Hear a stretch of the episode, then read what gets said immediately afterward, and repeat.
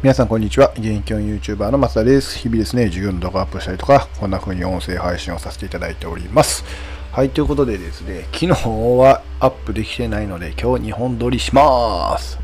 はい、ということで、もう2022年速攻で2本撮り始まりましたけども、えっ、ー、とね、こうやって音声配信の方は、えー、継続して続けていきたいなと思ってますので、えー、よろしくお願いします。えっ、と、1本目は、えっ、と、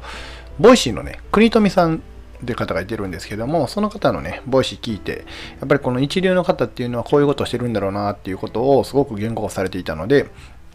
そちらの方ですね、えー、まあ、感想というか学びということでシェアしていきたいなと思ってます。よろしくお願いします。では本題に入る前にお知らせを2つさせてください。1つは煙突町の寺子屋というグループやっております。大人も子供も学べる、そんなグループということでですね、英語で歌を歌ったりとか、ゲストティーチャーに来ていただいたりとか、あと、えー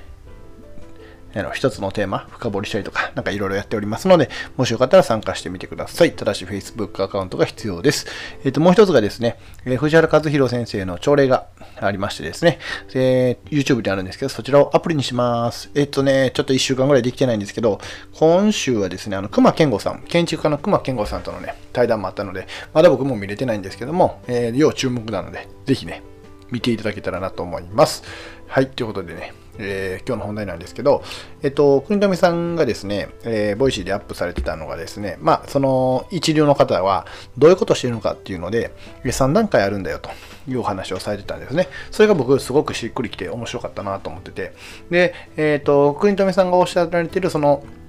違いの一つが、違いの大きな一つが継続力ということをおっしゃられてる中で、じゃあその継続ってどのレベルでやるのっていうので3段階あるんだよと。いうお話をされてたんですね。で、えっ、ー、と、国富さんはですね、あのー、学さんとか池原さんの結構ファンというかね、えー、すごく愛を感じられてたので、そちらの本もめちゃ面白いんですけど、ぜひ聞いていただけたらいいんですけど、まあ、簡単にね、僕なりにまとめていきます。えっ、と、1個目の継続っていうのは、まあ、とにかくやる。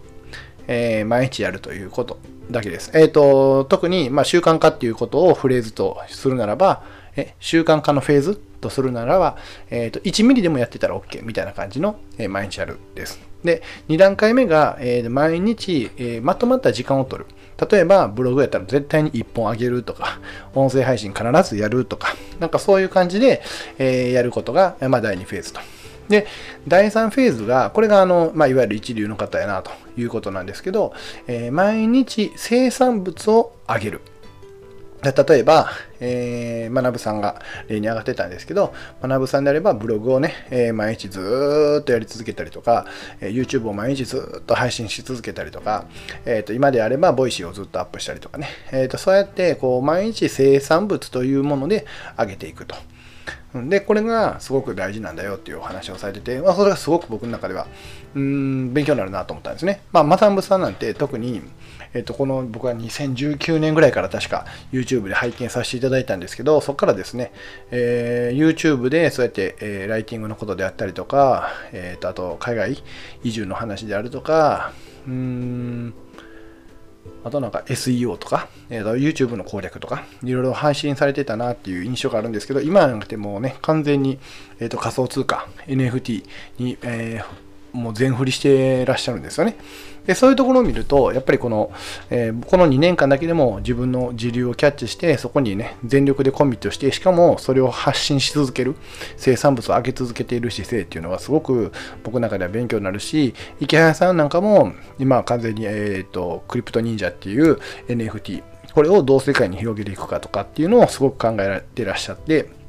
それが僕の中でもすごく、うん、参考にはなるなと思ってて、要は、えっと、継続して何かをこう発生し続ける姿勢っていうのがやっぱりあるから、えー、それが、うん、一流になれるんだよというのがすごくわかる、わかりやすくね、えー、されてる方々だなと思います。でまあ、僕は、まあ、個人的にはですね、まあ、もちろん西野さんの大ファンですので、西野さんの、まあね、えー、サロンで発信されてることとか、まあ、 Voicy なんかも、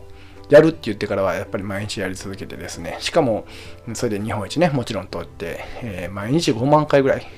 再生されてる。そう考えたら、